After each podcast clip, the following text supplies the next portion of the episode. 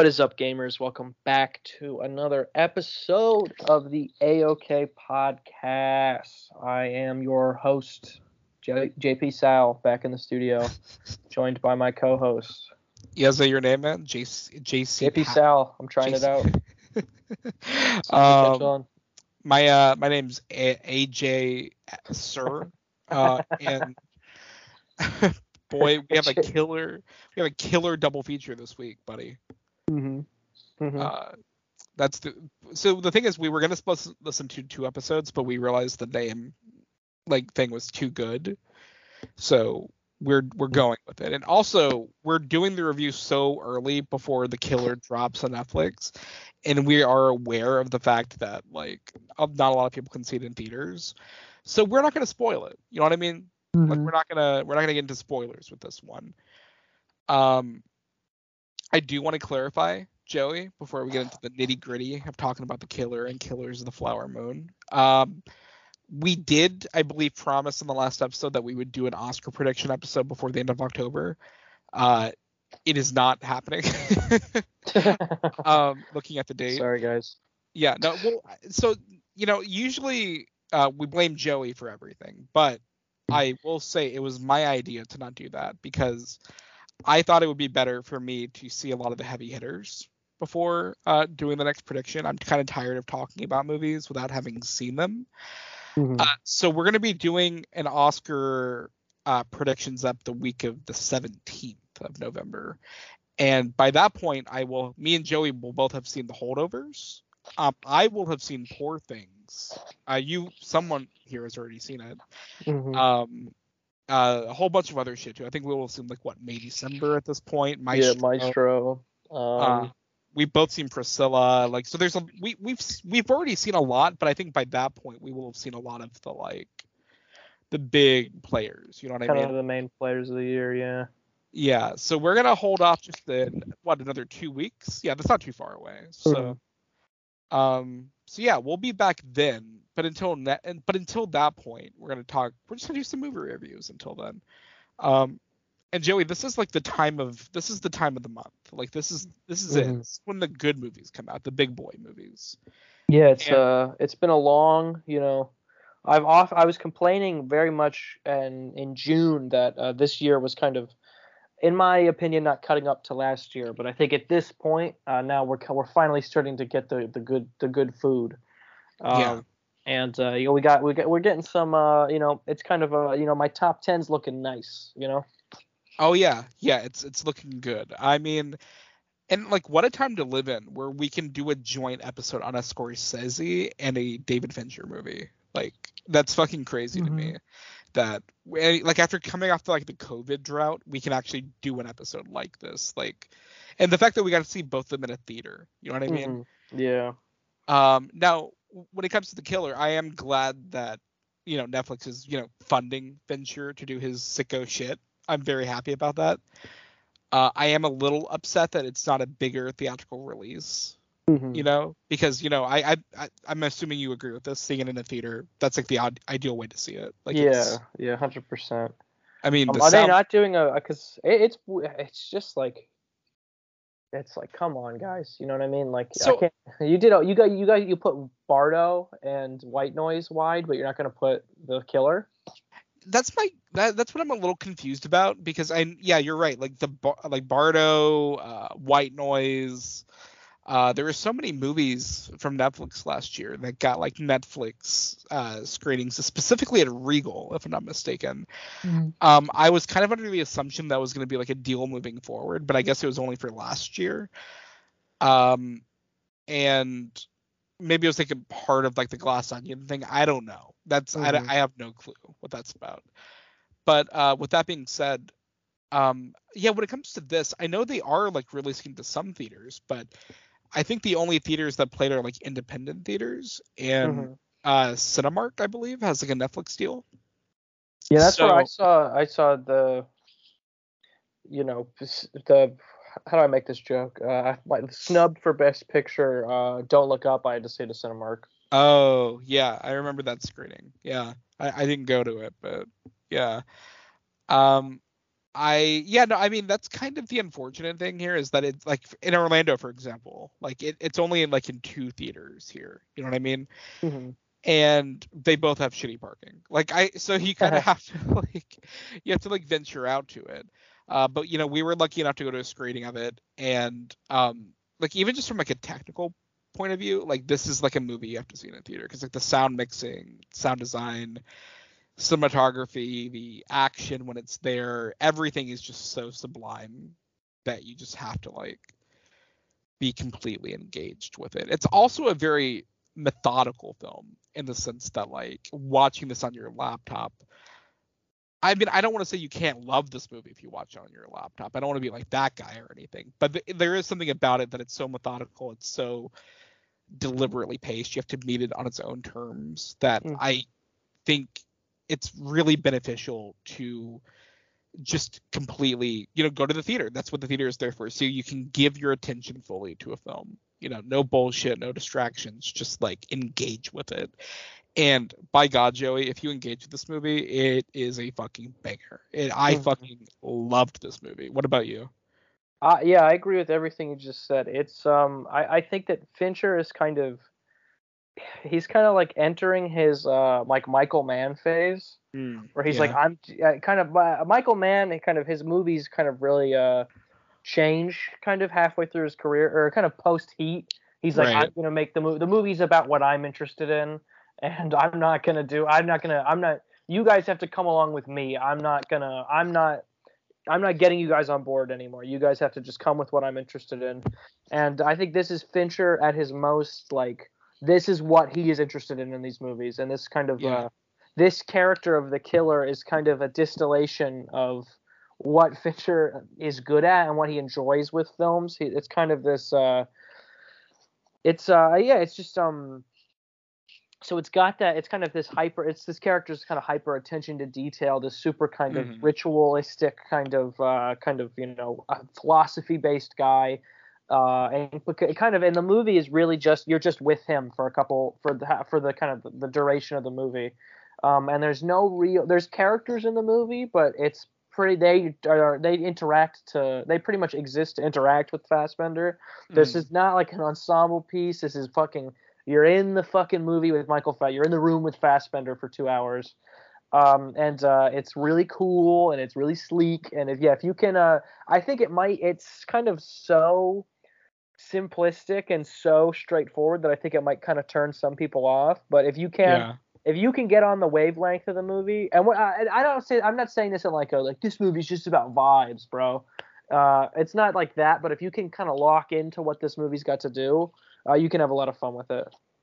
Yeah, no, I mean, I that that's very well put. I think it's in the same breath that like it, it feels in certain ways like it's his most David Fincher movie ever Mhm. because you know finally you know that's part of the satisfaction of Gone Girl, right? Because that like the best parts of Gone Girl are when you're following Amy Dunne. Spoilers if you haven't seen fucking Gone Girl, but uh, you know, when you're when it's so deliberate and she's like, you know, making her plan and it's so precise and it's so detailed and he gets to fucking like he's just so attentive to his craft. And that's like one of the best parts of that movie. And that's also why the social network works so well. Mark Zuckerberg is like very, you know, he's a perfectionist. He's gonna, you know, all these things, right? All these characters very attention to detail. But we've never followed a character White like this in one of his films before, where he is literally. Uh, I mean, the opening of the film, without spoiling anything, it's literally him. Like one of the very first lines is him saying, "He's like, you have to be prepared to be bored to get something right. You have to wait. You have to make it perfect. You have to." Wait until the perfect moment. You can't make it sloppy. You can't do it quick and easy. You have to do it perfectly, no matter how long it takes. Fincher is a guy who is notorious for doing what, like a hundred different takes of the same shot just to get the perfect Mhm. one.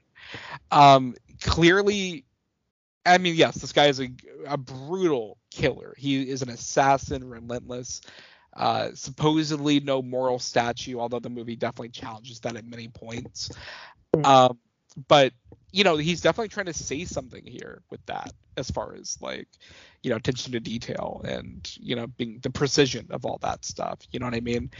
And you know, I think he's aware. This is based off a graphic novel, but I think he takes those elements and he kind of.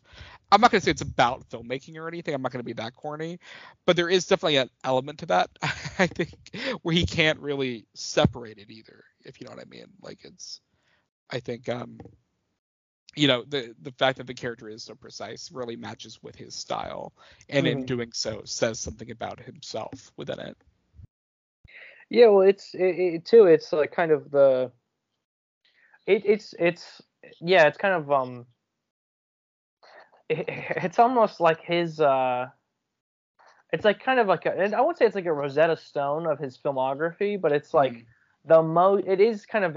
It feels like even I know Zodiac I think is like a very personal film for him, but this feels like the most like the one that he probably relates to the most. Yeah. Uh, because again, there is kind of that the, the, the, kind of the similarities between him as a filmmaker and Fassbender as an assassin, uh, but also too kind of where this sits in his career. It this is coming off of uh, Mindhunter getting canceled and uh, Mank, which was kind of I think critically did well, but I think a lot of audiences were kind of it didn't really hit the same way that um, his other movies have.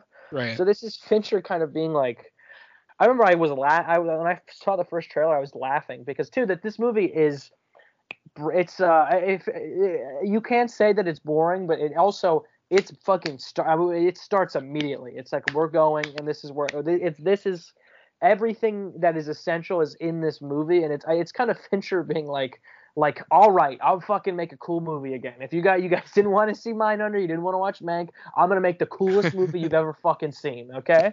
Yeah, and that he does. Like it mm-hmm. is. I in my Letterboxd review, I said like this is pretty much the coolest movie I've ever seen. Yeah. Like uh, w- when we saw it, we were sitting with our friend Adam Donato of uh, Hard Reviews. I'll plug his YouTube channel. uh, and he he said it was just so satisfying. He said who knew a movie about an assassin could be so satisfying. And it's it, there is like in, inherent satisfaction to watching a film about a guy who is really good at a craft, doing that craft for two hours. He is so meticulous with his work. He is so attentive. He is so precise. He will go to lengths that other people won't go to just to get the job done properly. He knows he can get it done no matter what. He can get it done quicker. But his philosophy is getting it done as uh, neatly, as tightly, as precisely as possible. And you know, the thing I love about this movie is the also consistent like clashing of um you know because he, he he's very much a guy the entire movie he's profou- professing like this uh, philosophy of having no morals having no emotions no attachments. But it is also a revenge movie and doesn't revenge stem from a sense of uh, personal connection right? Or mm-hmm. relationship and isn't even the act of revenge in itself a bit of you know attachment. And like so like the whole movie it's very contemplative about is this guy even really isn't he just kind of full of shit? Like it feels like mm. he's saying a lot of shit to kind of excuse that he may be a sociopath or maybe he really is just really good at what he does. Maybe he doesn't actually have any emotion. Who knows? The movie goes back and forth with those themes a lot where even till the very end of the movie you're still questioning how you feel about this guy. Uh, he does like right when you start to like him right when you think he's going to be i don't want to say redeemable but he may be a little more kind-hearted than you imagine. He does like the most inhumane thing you've ever seen in your life. And mm-hmm. and that's like it's going to be challenging for people. I think. I think it's going to really put people off. It, it's a streaming movie, so I'm sure it'll have a lot of thumbs downs, and mm-hmm. you know, people are going to stop at the 30 minute mark of this movie. I'm sure. But if you're down for Fincher, if you're down for what he's trying to do, if you're locked in from the moment it starts, I think you'll love it. Like if you're a fan of Fincher's work, it, it, mm-hmm. it's up there. I think. Uh, that's that's what I mean. Where it's kind of this is this is Fincher kind of un bothered with kind of test screening type things. You know what I mean? Mm-hmm. Like kind of having a kind of a conventional narrative or having a kind of conventional protagonist. He's like, I'm. This is what I, am making the movie about what I'm interested in, and uh, this is. I'll quote. I want to quote uh, Chris Stuckman. Uh, put, put his review out about it, and he made a funny point that the um, the kill, the kind of the, there's this uh, concept of saving the cat in movies, kind of the uh, uh, an, a first act moment that kind of endears you to the main character, and the first act moment of uh, endearing you to this assassin is him killing somebody in a way so that their kids will get um, the life insurance from them. Like so, it's like that's the this is the world we're in. This is the character we're dealing with. This is not like uh, this is again. This is if you're looking for like a fun kind of cool movie. This is not gonna. If you're I, this, I'd say this is a fun cool movie. But if you're looking for like a fucking like uh like the Gray Man, this is definitely not up your alley. You know. Oh no, yeah, no, it's not made for everybody. Like I don't think it's I don't think it's gonna play well for most people, yeah. honestly. Like I, which is you know that's completely fine. I think this movie, I mean, it's made for I'll say for people with taste. Like I think it, it it's it's kind of made for people that give a shit about the art of filmmaking and yeah, that it is. It is art. It is so. I mean, I was thoroughly entertained by this movie. Like I was on the edge of my seat for a majority of it. I was in from the moment it began. Um, I love the way it's like divided into chapters. I think each individual section is so unique and so and they but they also flow together super well. Like there's um my favorite um I mean I go back and forth, but like the Tilda Swinton chapter is really good. Mm-hmm.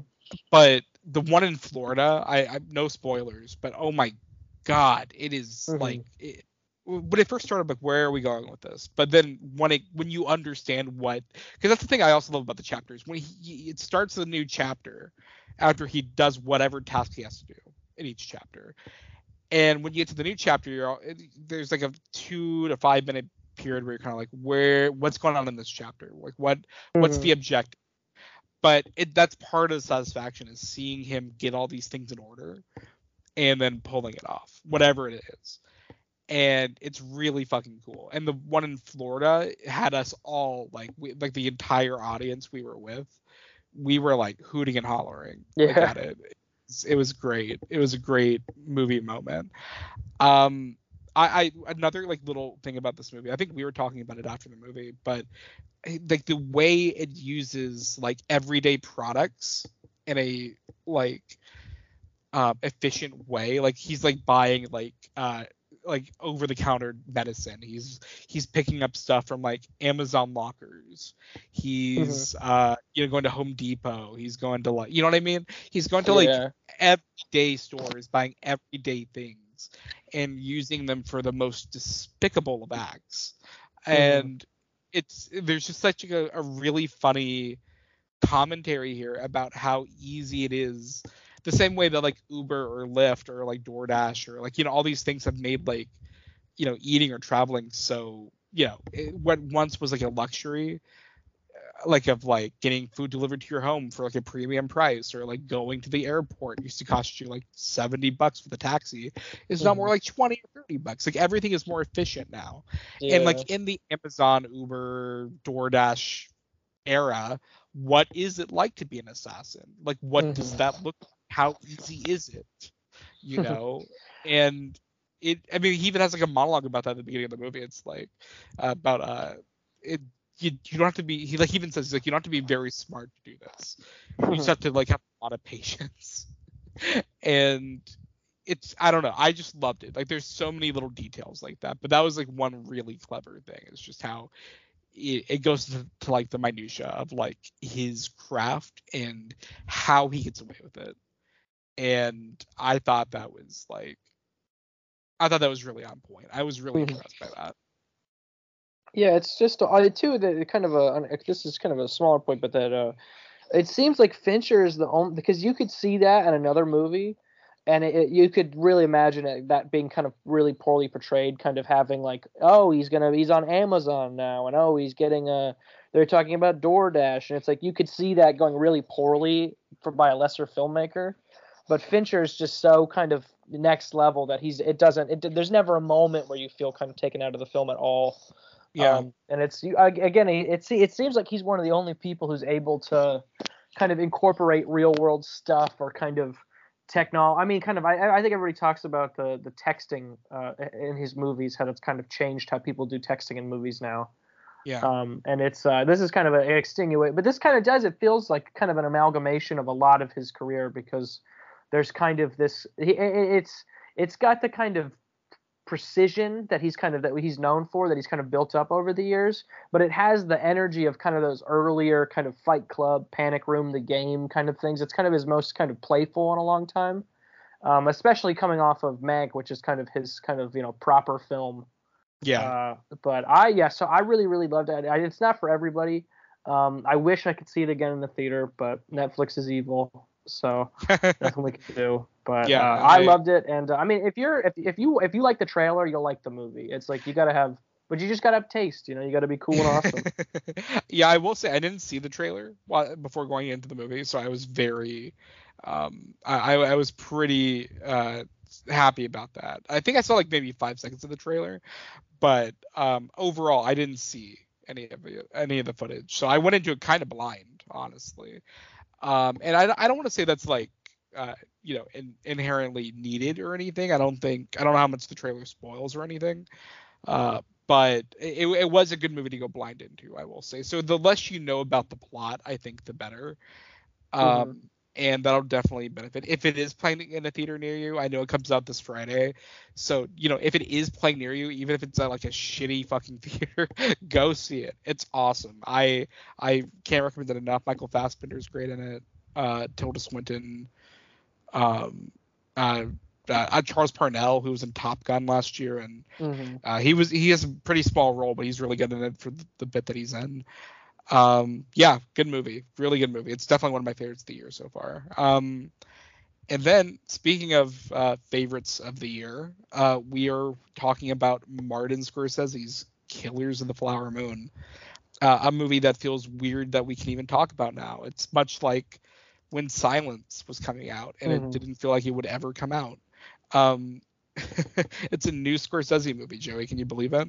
You know, it's uh, it's kind of a holiday. Anytime he has a movie coming out, you know, we were talking before the podcast about the certain filmmakers that were kind of we feel lucky to uh, be alive while they're making movies, and uh, or kind of while they're coming, while they're kind of the birth of these certain people. And uh, Martin Scorsese is kind of on the other end of that spectrum, where we're just anytime we get a movie, we're lucky just to be able to see it. To see a new Martin Scorsese movie in theaters is so with a with a filmmaker of kind of his legacy and his career it's uh, you know it's really like going to church anytime he has a movie coming out. Um, and I've been able to see I think three or four of them, uh, and I hope to see more. So it's uh, you know obviously just out of my mind excited for this one. Yeah, I mean I feel the same way. Like it's uh, especially after that like little 2020, uh, maybe 2021. I can't remember when we did that series uh, on the pod where we mm. went mm-hmm. through his filmography. We did the bracket I think, and uh, that was like a really great experience because it, it, gave me the opportunity to both you know watch movies of his that I hadn't seen before, mm-hmm. but also you know go back and rewatch a lot of the films that I had seen but not really watched as an adult, you know, mm-hmm. and it gave me somehow you know you think at a certain point you appreciate him to the fullest extent that you possibly can, but then you rewatch films at a certain age and you're like, oh god, that's even better than I could have mm-hmm. yeah, even had the possibility of understanding at a young age. And you know, like I rewatching, like for example, like Goodfellas, that movie somehow gets better every time you watch it. Yeah. You know, like I Taxi Driver definitely gets better with age. Mm-hmm. Like Wolf of Wall Street, the more you understand uh, just the way finance works, the mm. way you see other men act, the way you. that, too, the way that the the that's I mean not to turn this into this conversation, but the I I was listening to an interview with him recently where he Wolf of Wall Street got got brought. They showed um the they're kind of it was Edgar Wright was doing a sit down with him, kind of going through his films and talking about his career, and they showed the the first sale in the office where everybody puts their phones in and watches him do mm-hmm. it. And how the fuck did you do that? Um, great scene. Uh, and then the scene ends, and then Martin Scorsese goes like, "Yeah," and then we elected that guy, and just points right at the screen, and you're like, "Oh fuck!" Like that's the kind of his movies have just like kind of there's a life to them, you know. There's this evergreen yeah. quality to them. Where Wolf of Wall Street has only gotten, you know, without going down the whole that whole conversation, that that, that movie's only got more relevant uh, as it's released. And something like The King of Comedy too, it's like kind mm-hmm. of it's almost this um it's like this can, can see the future it's like a, uh, that movie was way more ahead of its time than we ever realized Oh yeah, hundred percent. Like that. That's the thing about his movies is that they're eternal. They're not. They they take place at a certain time. They're made in a certain time, but they're not confined to. Mm-hmm. Like they're never like uh, chained down to a certain time. They're not a byproduct of that time. They are eternal in that certain sense. Um, and yeah, I mean that's why you know you can watch The Aviator today and it feels like a new movie because it's so mm-hmm. timeless. You know what I mean? Like it's. Uh, he just has that quality about his films that he he doesn't make it as a product he makes it as a piece mm-hmm. of art and because too that there's there's good movies that come out that are like about today you know what i mean? But they kind of, of uh after a certain point they kind of just sit there. But his movies even though his movies are about you could say a lot of the most recent movies are about today but they also it's they just feel like they feel like they've always existed. It's kind of like the it's kind of interesting to, with him because he's such a, a, legendary filmmaker and he's so kind of important to the art form that you kind of know that the films are going to have longer lives than their release cycle. You know what I mean? So mm-hmm. it's like if Silence doesn't necessarily hit in a huge way when it comes out, we know in 20, 30 years we're going to be talking about Silence because it's because it's it's this is it's it, it just because it's kind of you, you know the energy and the kind of craft that's going into it um, and that's what with this movie, Killers of the Flower Moon. That's kind of been an interesting discussion. Is like, how is this one going to age? What are we going to be saying about this? Because this is, I, I think, uh, not to jump ahead, but I think we both liked it, obviously. Um, yeah. So it's kind of, you know, this is our reaction now, but what are we going to think about this in 10, 15 years? Because even something like The Irishman, you know, at the when The Irishman came out, we both loved it, but we both I think we both maybe had a few issues here and there, but like five years reviewed, it's like The Irishman is one of the greatest movies ever made. So it's yeah. like it's just kind of you know we're really lucky to be you know it's like eh, uh, you know this is it's like you know this is Christmas you know it's uh we get to we get the new the king came down the goat stepped down and gave us another little morsel so we're here to chew on it today. Yeah, no, I mean, I I 100% agree with that. I it is always a special occasion, and I mean, this again though, like the the whole silence thing, it feels surreal that it's actually like here because it mm-hmm. feels like a mm-hmm. movie that ever since like I mean, I feel like I heard about it before COVID even happened, mm-hmm. and you know, throughout COVID, you know, there was talks about the production, and they finally went into production, and I believe it's shot for like what five to six months or something, a very mm-hmm. long shoot. Well, the two that they right before production too, they recast the whole, they changed the whole direction of the movie and recast it. Right. That uh, it was originally going to be, um, I think uh, Leo was going to play the Jesse Plemons character, and he was going to be the lead. Right. Right. Yeah, and you know, I and you know, having read the book, I read the book this summer, uh, and uh, first of all, the book is fucking phenomenal. I I highly recommend anyone that took, you know, was saw the movie, loved it, but was like, oh wow, I'd love to like even dive deeper into you know this event. The book is like one of the most expansive, intricate deep dives into any story I've ever read. It is like a journalistic deep dive, just like just so fucking profound. It, it is incredible work from David Grann. He, goddamn, that's like one of the best things I've ever read in my life. Um, so with that being said, as I was reading it, I, you know, there is like a the movie I mean, sorry the book doesn't really have a point of view it kind of has a large scope over the entire situation. But if you wanted to pinpoint a lead character, not character, but lead focal point of the book, I, you are kind of right in that assessment that like it would have been the Jesse Plemons character, because the book is also very um, involved with the idea that these murders, while it, they didn't, the FBI was the thing before these murders happened. Um, there is the general idea that the largeness of this case very much paved the way for like wiretapping and the formation of like um, surveillance and stuff like that to a uh, degree that America had never known prior to that point.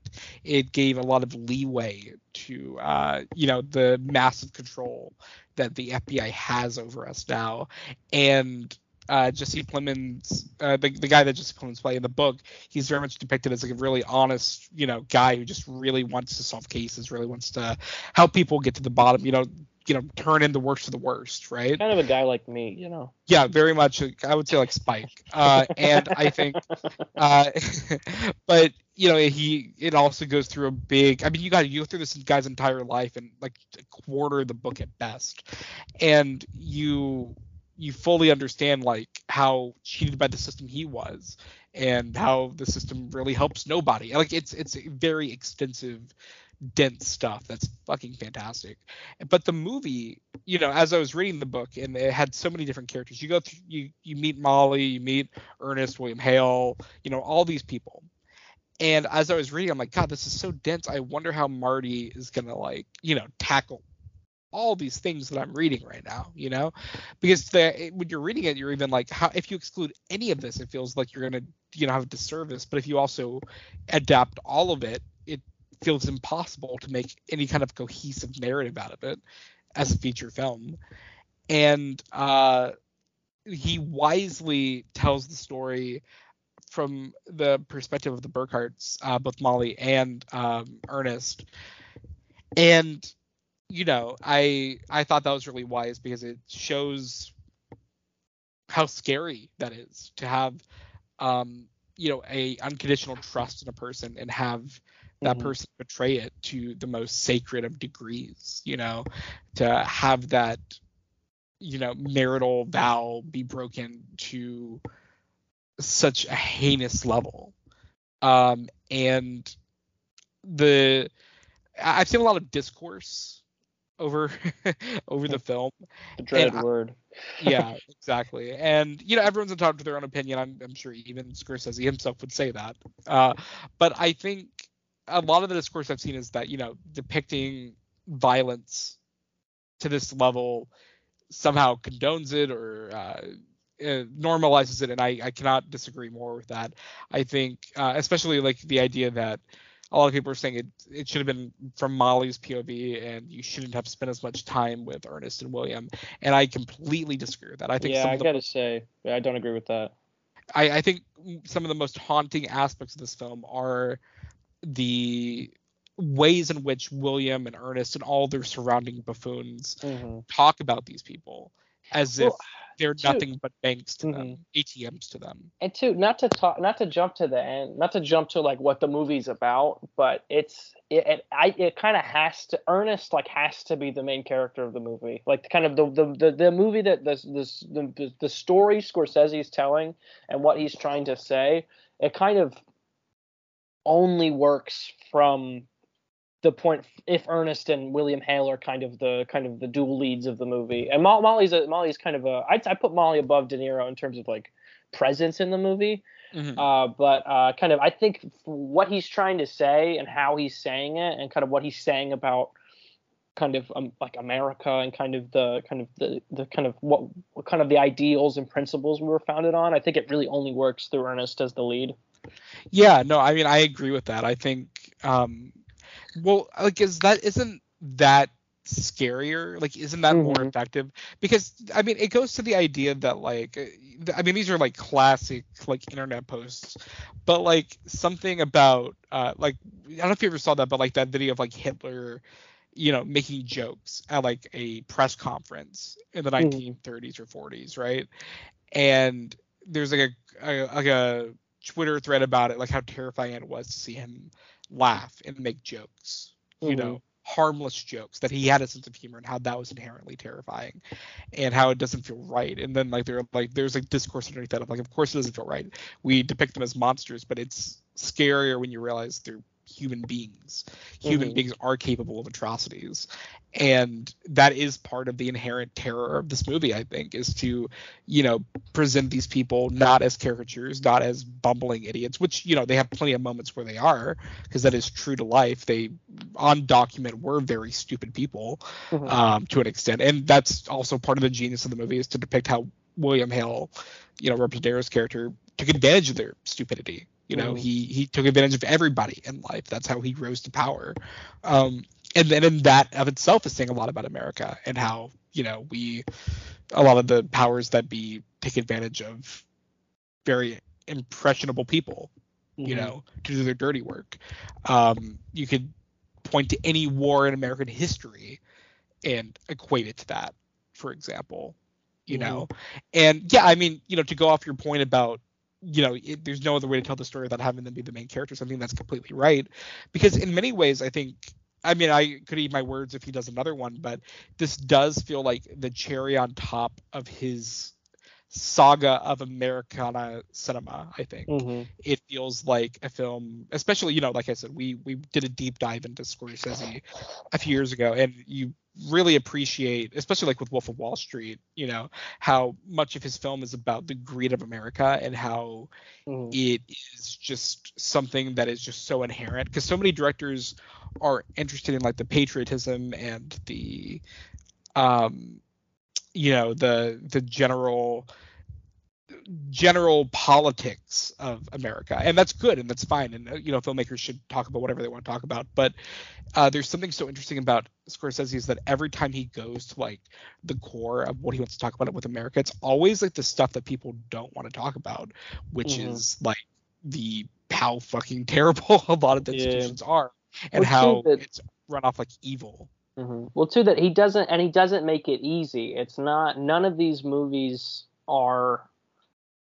He put he makes the he puts the audience in uncomfortable positions. That's kind of the like his uh because in Wolf of Wall Street per se, you know, we obviously Jordan Belfort is uh, just like a horrible guy. Uh, really, bit just kind of you know took advantage of people. Was this kind of you know greed driven kind of uh mon kind of quote unquote monster. But you're gonna like him. You're gonna laugh at. You're gonna laugh with him, and you're gonna hang out with him the whole movie. And you're gonna see how he talked to people. We're gonna you're gonna see how this happened. You're going to watch. You're. I'm not gonna just.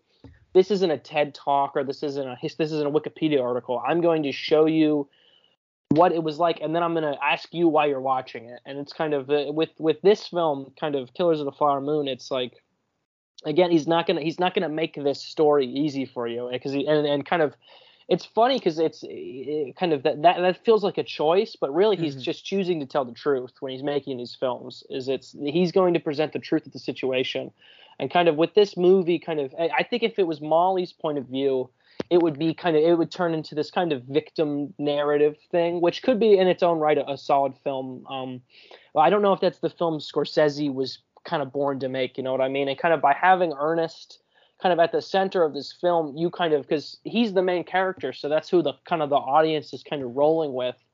Uh, and it's like you're gonna have to kind of you're gonna watch him do these things, and it's and you kind of have to decide how you feel about them. Um, Yeah. I'm not gonna kind of I'm not gonna point at. Obviously, it's kind of with this movie in particular, it's kind of you can tell that he doesn't like Ernest necessarily. He doesn't not that he doesn't like Ernest, but that he's critical of what Ernest is kind of his actions and stuff. But kind of the, by by making the lead of this film kind of it too it, it, it's not De Niro is kind of the mastermind of this whole thing. He's not the main character of the movie.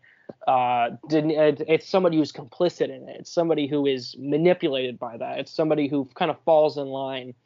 Um, and kind of what he's saying about kind of us as a kind of like kind of so you're talking about this kind of this is kind of a good end to his kind of Americana kind of kind of films and it's like he kind of is with this movie he's kind of going all the way back he's going back to he's going to where did this how did this start and how does Yeah. this type of thing happen and uh, I don't know I think you know for for what it is it's kind of you know an incredible masterpiece but yeah, just very, very casually, it's an incredible masterpiece. No, I mean, I, I agree. Like, I think what better way to, again, if this is indeed the last movie he makes in terms of like, you know, insight into Americana, I think this is the perfect cap to that because it goes to the center of truly, I guess, where all uh, American greed started. I mean, it, it starts with Native Americans. It starts with the, the pilgrimage, the the, the plight, the, the the straight up uh, disintegration of Native American culture, and how we have time and time again throughout American history undermined and uh, ridiculed and uh, completely dismantled their very culture and uh, drilled it for our own gain. And that is Mhm. something that is absolutely terrible and disturbing. And I think by having Ernest be the main character and having someone with the star power as Leonardo DiCaprio is to have that be the focal point of the film, it's to put the audience in that POV, to have them Mhm. go on the ride with these terrible atrocities that they're doing without even a second guess. They are just doing it. They they are just going through with it, no questions asked almost, maybe very briefly, but they're easily persuaded. And with an American audience mostly perceiving that, I think you know it makes them feel uncomfortable that they have mm-hmm. to experience this. They're like oh shit we have to watch native american people die? Yeah because you're experiencing american culture. American culture is built off that. That is something that is so inherent in american history that a lot of history is trying to cover up. But that is mm-hmm. true. That is true to life. You know osage people have lost their lives to this. This is a true fucking story. You know so yeah it's uncomfortable but guess what? History is uncomfortable. Mm-hmm history well, itself it, is the film terrible. too it opens with this kind of like old fashioned kind of a movie intro where kind of you're seeing these kind of that the native americans had come into the osage people had come into this kind of great wealth um, and uh, I think for a lot of people, I, me included, I didn't know that. I never knew that there was this kind of period of prosperity for Native Americans, and kind of, even if you don't exactly know what is happening with the story, you can zoom out and generally know uh, kind of the, the state that America, the Native Americans were kind of left in by America. You know what I mean? We could every kind of the sentiment, kind of the, the feeling in the air right now. So the film kind of by with that opening too, from the first start, you kind of uh, there's kind of a pit is kind of it's like a, a, a, ball slowly rolling down it's like a snowball that's slowly getting bigger and bigger and bigger and it's like okay well it's not like that anymore and it's it's actually kind of the opposite of that now so i this is going to go very whether I know this is not going somewhere good. Like I know that the bad yeah. things are going to happen. Yeah, I mean, it's it, it does a really good job of portraying that stuff because, um, you know, as like I said, I, having read the book, it, it goes into very extensive detail about you know the the the Osage and their entire history and um, I mean, the film literally begins with, uh, you know, aside from like the the opening with the oil, which is like one of the best shots I've seen in a film in like the past five years. But um, uh, the, it also opens with like a uh, a tribal leader talking about how they are so terrified for their culture being eradicated, how mm. you know the presence of the white man is a symbol of erasure, you know, and how that terrifies them. You know, they're going to go to all white schools where you know learn white people history. Uh, they're going to learn the gentrified version of history. And they're not going to be taught by their own ancestors and how terrifying that is for them. And that's the tone the movie starts with. Mm-hmm. yeah there is wealth and there is a lot of you know money to be made there.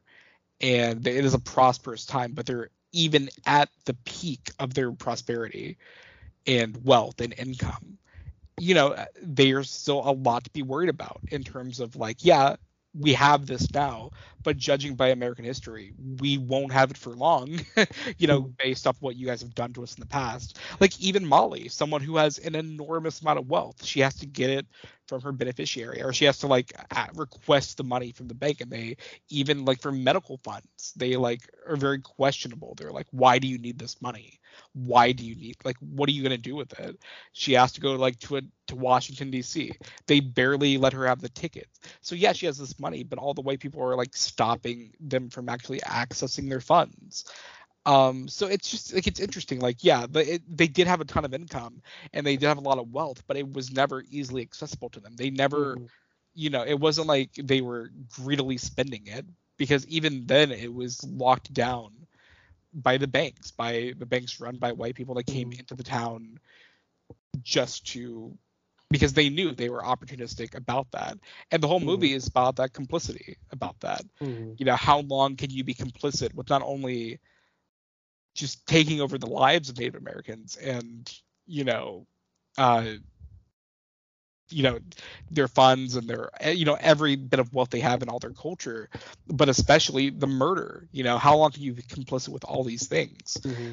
and it's it's fucking devastating this movie but also yeah it should be there's no point of this mm-hmm. movie if it doesn't leave you utterly devastated because that's what the history should make you feel like mm-hmm. well too it's it's like the, the kind of the, the, the kind of that that opening of the film kind of the the manipulation of the kind of in the kind of uh, at first, you know, kind of seemingly not not not necessarily harmless, but that's kind of uh, this idea that they're you know it, it's they're just kind of being they're being upcharged for things. You know, they don't really Mm-hmm. understand the, the because the, the, the, the money doesn't really mean anything. Doesn't mean the same thing to them that it means to the kind of to the settlers. And it, it starts with kind of oh we're going to charge forty dollars for a photograph and kind of that over the film you see how that kind of attitude while seemingly kind of harmless they kind of i think they refer to leo talks about how there's osage prices and um and there's white prices and Yeah. it's like how, how that kind of that thing to them at the time it seems like nothing because it's like they have all this money it doesn't matter you know i'm just i, I just you know i and i need to serve uh, you know so and so's sick or this or that and it's like how that snowballs into genocide how that kind of that kind of the, the, the thinking that that attitude breeds um kind of really kind of turn insidious kind of really quickly and kind of that's kind of the and then that's bred kind of by I don't know if you I, that's kind of bred by you know whether that's you know capitalism or American ideals or whatever kind of what kind of what that, that, that that's what to that that's what we brought here. That's what we brought to this kind of I think that's Scorsese was talking about kind of the kind of what what ideals did we bring to this country when we were founding it like how did we what what what did we what what, what was what were the what were the attitudes of these people kind of coming in what were the what were the what was the mindset of these people we can talk about kind of contemporary America, but what was when we were founded? What were what were the people here like?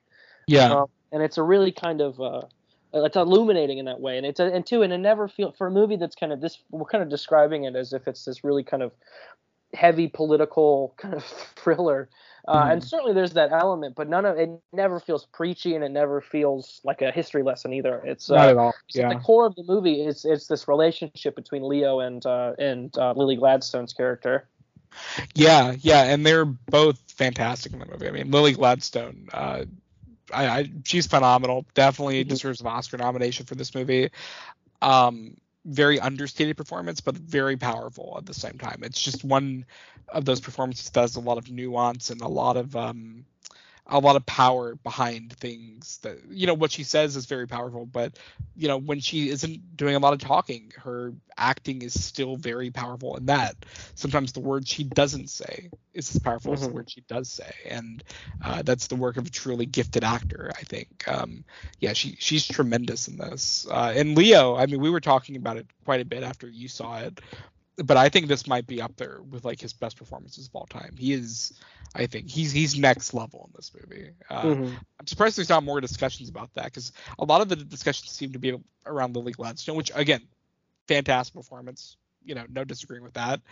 But I'm surprised more people aren't having my sentiment about this being one of Leo's best performances because I don't think he's done anything like this in his career. He's Yeah, never- well, it's such a different character for him too. Yeah. He's usually kind of these kind of commanding leads, and in this, he's kind of like a he's pathetic.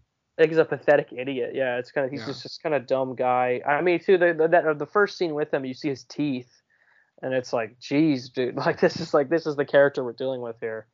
Yeah. uh, but too, he brings a lot of uh kind of kind of the inter- the really interesting thing about the movie is that even though that there's this kind of he even Leo is kind of like it kind of you know I, I said he, he he kind of represents kind of like passive evil kind of he's he's complicit in this kind of act and he's kind of and then as where De Niro is kind of this masterminding guy. But in kind of this relationship that forms between it's kind of it, it, it's kind of you don't really the film doesn't really ever tell you whether is is is Leo really in love with her or is he just with her for the money um, and uh, it kind of that kind of dichotomy that kind of uh, I don't know if I used the dichotomy right but that relation that dynamic Mhm. of kind of this uh, you know there's this horrible thing going on here but there it seems like there's a real love between these two characters um, and that that I think is is a very compelling kind of thought provoking and interesting kind of oddly empathetic too from Scorsese uh, kind of something only he would do uh, Yeah. And uh, Yeah.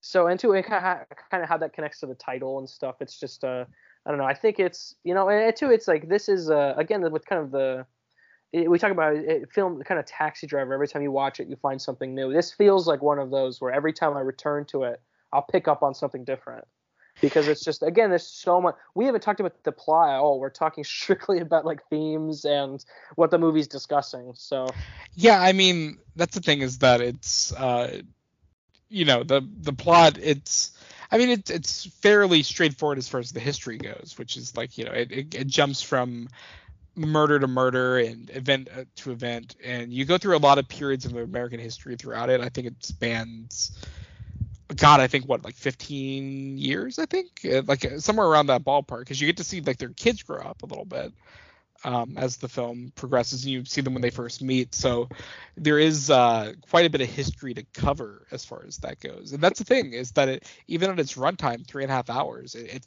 I mean, I won't say it flies by because that would be. I mean, I don't think any three and a half hour movie can fly by, but it's also a movie that you're completely engaged with it and it's not a movie like I never really honestly felt the runtime, I should say, which I think is more impressive than it quote unquote flying by. Like I never felt like, oh, we need to wrap this up, or I never felt like, oh, this is going on a bit long. Like I every moment that I was with this movie, it felt completely essential to uh to to what the story was being told and how it was being told and you know all that. I, I think it was completely uh, the, every choice made was the right choice is what i'm trying to say. Uh, everything is so deliberate. And um yeah i mean the way it depicts molly and like ernest relationship i mean that is part of the tragedy right? Is that there was love there. They had a family together. Um he does love her in his own way but he's also a serial killer straight up. I mean mm-hmm. and that is like terrible. It's it's awful. And like yeah, so like I think in his own way he felt love for her, but he's also completely fundamentally incapable of understanding what he's doing. Mm-hmm. You know, because he's completely complicit to every every section of his life he's completely complicit to whoever is holding his leash. He's a guy who has no sense of agency of his own. He's a guy who is completely he has no sense of personality. He has no actual drive. He he even enlisted in the army because he thought it was the right thing to do. He mm-hmm. followed blind patriotism. That's something that's established very early in the film. He gets out of the war. He goes right to his uncle. Does everything his uncle tells him to do. You know what I mean? Like mm, yeah, he, and, and what does it mean if that is the main character of this movie. You know what exactly. I mean? Like it's like that's what I mean. Where it's like, how? What's the? What is? I mean, obviously, and too. I'm not saying that the movie would be bad if Molly was the main character, but it's just, uh, it feels like. For, for, a movie that has this to say, for what, what this movie has to say, it's got it's got he has to be the main character. You know, it's like that's yeah. kind of he is kind of the kind of the, the the psychology of him is kind of that kind of the, the paradoxical nature of him that's kind of the and kind of the the, the, the, again the complicity. It's like that's what the that's kind of the heart of the film is kind of this idea that kind of this uh and too that this kind of the, the betray his betrayal is is kind of um what kind of that his betrayal of Molly and that trust and kind of the the betrayal of the the Osage trust and kind of again what you're talking about with this kind of you know this kind of complicit kind of whoever's holding the leash it's like what does that say about kind of if he how does that connect to today? You know what does that mean yeah. in today's context?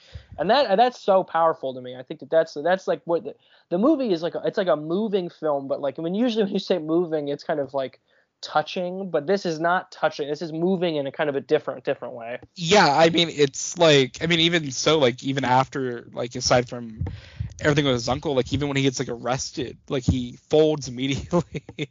but then you know, uh, Brendan Fraser, the you know the lawyer comes in and he folds again. Yeah. You know, he fold like that's what I mean. Like he's completely complacent to every person in his life. Like he he rolls over so quickly. And yeah, I mean I think, you know, going off your point about like if that's your main character and he's the stand-in for America, then like it's brilliant.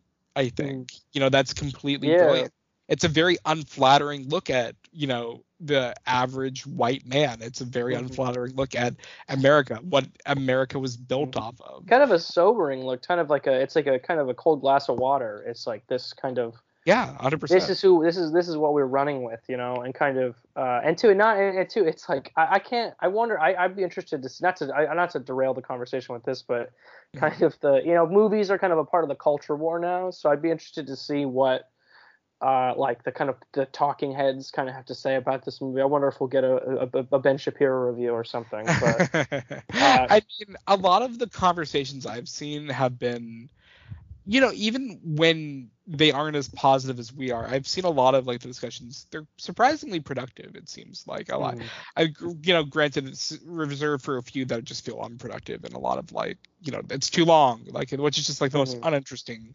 critique you could possibly give a movie. But, um, you know, I, a lot of the conversations I've seen from people seem to be really productive, and it seems to be like it's really speaking to people in a Mhm. way. Like I, I, I read a great review from a you know indigenous person and uh, I forgot their name, but they wrote like a really you, if you go to like the top popular reviews on Letterboxd, it's up there. Uh, but they were saying like if you feel angry after this movie, good. Like I can't imagine Marty wanted anything Mhm. else other than that. Um, and uh, you know, and in case you haven't seen the movie and you're still listening for some reason, complete spoilers. I'm about to Mhm. go into like the ending of it. The way the movie wraps up with like, um, how'd you feel about like the epilogue, like the? Uh, Oh, I think that's one of the like I think that was like a master stroke. I think that's one of the kind of most. I think that's one of his best things that he's done as a filmmaker. Um, and I have a pretentious analysis of it, but we can. I'll get to that after we talk about it because it's kind of a. I haven't really worked it out yet. I'd be interested to see what you have to say about it. But well, what? No, well, no. Drop it. What? What do you think it is? because the the film spoiler alert for the film the film in the la the kind of there's this final scene between molly and ernest which is devastating um, and uh, then uh, the film kind of breaks from the narrative and kind of jumps ahead of i think what 20 30 years um, into it's a radio show um, a radio play. I don't know what the Funded by the FBI, by the way. funded by the FBI, and kind of it's this kind of you see kind of the, the the story told, kind of how the story was told as it went on, and it kind of how it became this kind of salacious kind of true crime thing, and it was kind of this radio show with kind of these kind of greatest hits retelling of it. Um, and then at the very end, Scorsese comes out and reads her um, Molly's uh, eulogy in the um, or what's what's the proper word? Is that the eulogy? Yeah, eul- eulogy. Yeah. Yeah, um, in the in a re, and then it kind of it's kind of this comment on kind of how the kind of this tragedy has kind of been kind of kind of packaged kind of in the kind of the pursuing years um and kind of i and then this is my kind of pretentious analysis of it but i think i what is scorsese has been talking for how many years now about how he kind of the, the difference between what kind of cinema and kind of what you know it started with the kind of Marvel conversation of kind of when he called them theme park rides, but kind of at the core of this uh, kind of crusade of his is that there's a difference between cinema and content and how cinema is kind of a, a content kind of this kind of bite-sized kind of easily digestible kind of uh, TikTok age. Well, the, the, while that's not bad, there's a difference between cinema and film. And kind of at the end of this movie, he's kind of reinforcing kind of the the tragedy of this situation. That one, this has been completely kind of forgotten and kind of turned into this tabloid kind of, you know, c- true crime podcast almost at the Yeah. end. But two, at the end of the movie, he breaks from the narrative. He breaks from the cinematic. He takes the cinematic away from the film and turns it into into content. By the end of the movie, this story that has meant so much to us and has kind of emotionally devastated us has is now a greatest hits kind of distilled kind of boom boom boom this is what it is kind of it's again it's like a true crime podcast by the end of the movie. And i think he's kind of i think that there's well, maybe i'm being a little too pointed with it. I think he's kind of making his kind of differentiating the two kind of these are two different things. Um, and i think by him coming out and kind of reading that uh, eulogy kind of that eulogy only hits if you if you the people in the radio show and the audience that means nothing to them. But we've seen a three hour movie about this. And then kind of with the kind of through cinema that kind of eulogy mean that kind of hits differently. It means something different. So this Yeah. is kind of me working this out in my head as kind of live on pod but that's kind of my that's kind of one of the things i think he's trying to do with the ending of the film. Yeah, I mean, I think you know, obviously he he's trying to say something about that there, like with the the the medium of which storytelling is based, and you know, I I also took the same thing away with how it's like, yeah, that's what it because I mean, that was a very prolific thing before Dateline. Mhm. There was you know these talkies, you know these radio shows, the same way you know Christopher Reeve, George Reeve, Superman. Like that's like generationally, every medium has started with radio, and then it went to Dateline, and now it's like TikToks and YouTube, tr- mm-hmm. true crime podcasts, and all that stuff. And I think you know even more aside from like you know being something about cinema or that, I think also it, it gets to the core of like how easy it is to take something like the death of Molly, or really the life of Molly, rather, and dilute it to a to to to content, so to speak, mm-hmm. to dilute it to a uh, systemic thing. You know what I mean? To package it up into a tragedy, to to simply label her death as a tragedy to mm-hmm. or to like label her life as a tragedy kind of the murder of the week yeah yeah exactly murder of the week that she's gonna entertain like her, her story's going to invest you for an hour and then you'll log off TikTok or close the Apple Podcast app and then you'll forget about it. But he reads, you know, her obituary and he lets her own words by her family be the final word of the film. And I think that is so powerful. She he gives agency and uh, he lets the final word of the film be from their perspective, and where the film begins with an Osage, uh, an Osage uh, elder talking about the fears of America taking over and eradicating the history and of their tribe and their people and you know eliminating any hope for them in the future the film ends showing real life osage people persevering and uh, taking part in their culture that is still going strong all these years later, despite what William Hale did, despite what Ernest Burkhart did, what despite all of what America tried to do to them, that they're still persevering. And that maybe when you say Molly Burkhart's name, it's not entirely in vain, that it's not always going to be association with Ernest Burkhart, that she had her own life even after he was locked up, even after he was let out. She still had her own life and i think that is just so incredibly powerful. And for anyone to say that this movie like sensationalizes it is just like i i don't get it. I, I do not understand that at all if you watch that ending. It is so powerful. It is so like no one does it like Marty is all I can say. No one, no one does it like he does. Uh, mm-hmm. it is, it is just, it, it's emotional, it's beautiful, it's, it's uh, attentive, and they, uh, it, it, he gives a shit. He actually gives a shit about the story he's telling. And even so, at the end, I think even he knows, no matter how good of a director I am, nothing compares to the truth. Mm-hmm. And that's what's going to have the final word. And I think that's gorgeous. I think he, yeah. and that's why he's the best of all time. Mm-hmm. Well, and two, kind of the what, what's really stuck with me is this kind of that there, that there that the, the, it's the love between the two of those characters and it, it, it kind of that, that's what makes kind of it, this is an awful story no matter what but when you get in the room and you realize that it was how intimate it was that it was this kind of it was a betrayal of trust kind of you know william hale misled them and kind of you know that there was that kind of angle to it but that they kind of that they made that they, they made the people fall in love with them and that there was this trust um, and then it was kind of and how kind of kind of the the, the the the, what's the phrase? It's kind of the what's the the the, it's like degracing the sacred. You know, it's kind of mm-hmm. this. There's there's this the, the love the love between the two of them, and kind of this idea that too when the when the Americans and the Native Americans hooked up.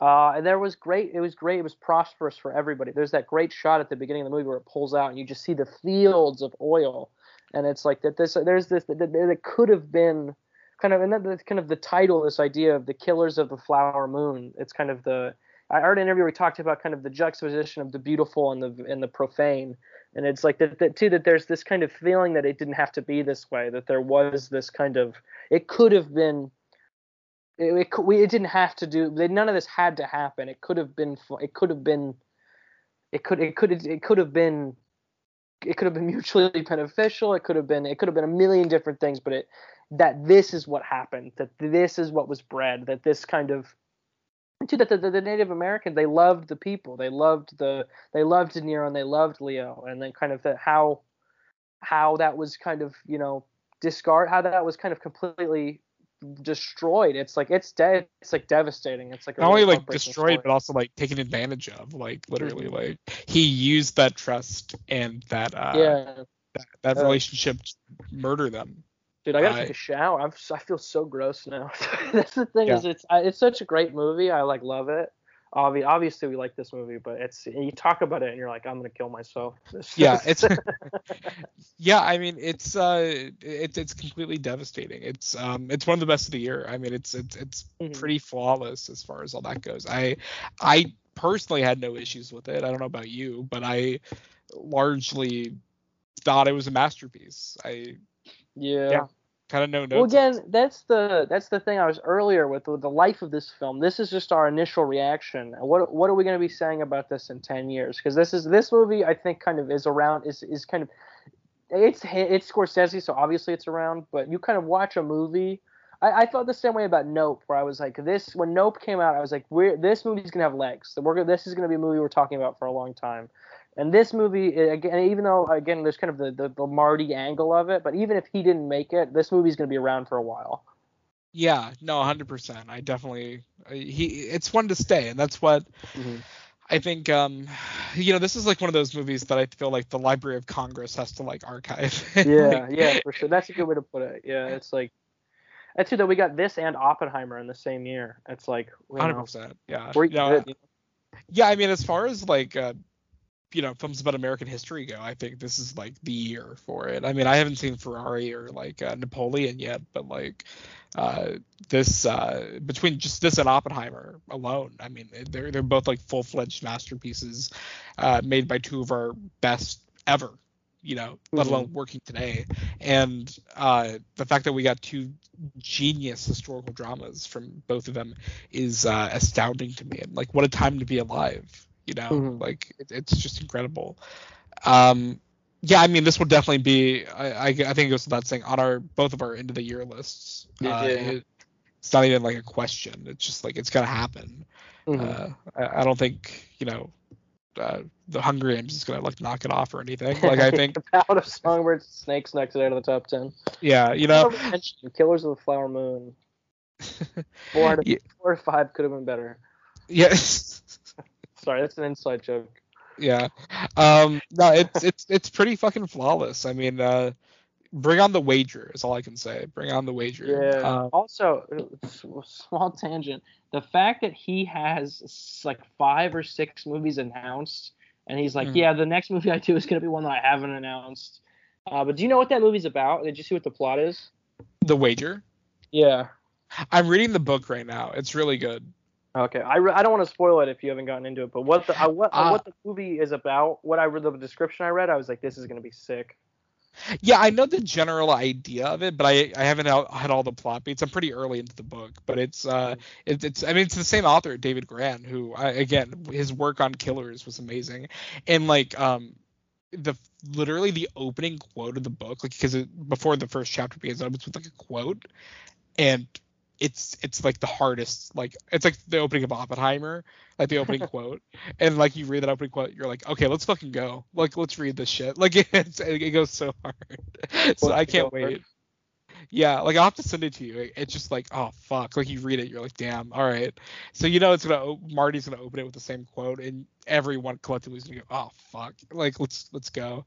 Um, but yeah, Killers 10 out of 10 obviously fucking flawless movie in my opinion.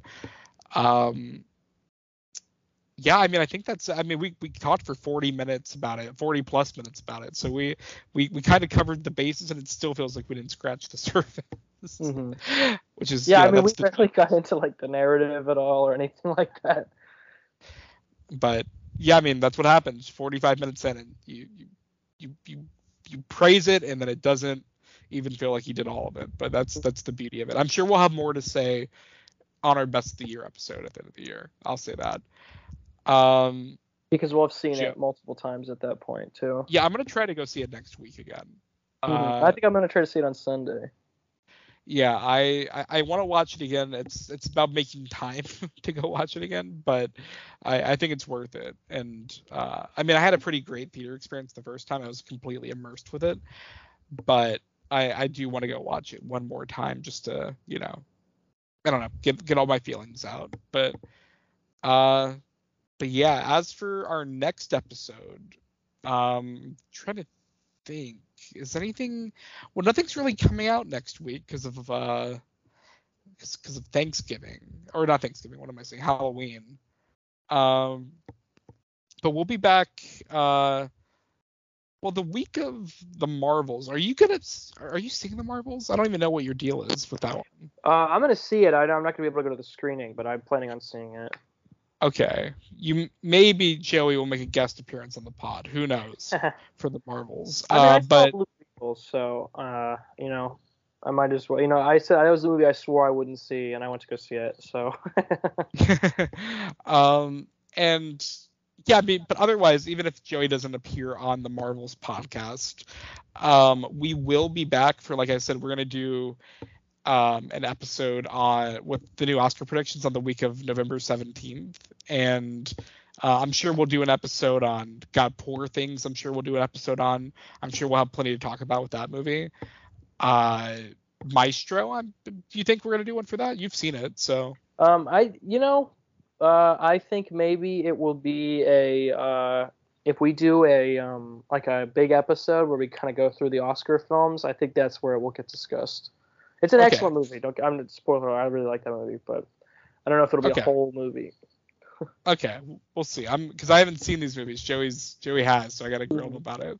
Um, but yeah, we'll be back in the coming weeks. November, like I said, we're seeing a lot of Oscar players right now, a lot of end of the year movies, so we have a lot to talk about. But uh, I mean, God, you can't even plug anything, can you, Joey? You're you're off the base. You're you're off the grid. I'm off the grid, grid, grid. You know, um, I, you know, I can say, you know, maybe this Christmas something might happen. That's That's awesome. all I can say. Joe's like, listen, guys, all I can say is summer 2028 is, you know, you never know. Yeah, you know, keep your keep your eyes peeled for summer 2028. You guys can follow me on uh, Twitter at Adam underscore not Sandler. I don't post that often, but um, I I've been told by my friends that I I like funny shit and it appears in their feed, so I'm glad to be of service in that regard. Um, and Letterboxd. I mean, you're on Letterboxd. We can, you know, you can follow us on there. Yeah, Um, I'm, uh, my username is what it looked like. What? Mine's uh, Adam, not Sandler, I believe. And uh, yeah, other podcasts, Millennial Canon, uh, still going strong. Just did a Halloween episode with Halloweentown. Uh, the movie does not hold up very well, but hey, it's it's always a fun time talking about a DCOM. Uh, the same week you see Killers of the Flower Moon. That's always awesome. Um, and yeah, otherwise, but otherwise, yeah, that's about it. And uh, yeah, we'll we'll be back soon. So until next time, gamers, keep on uh, rocking, keep on blogging with that dog, and uh, keep on gaming. Peace out, gamers.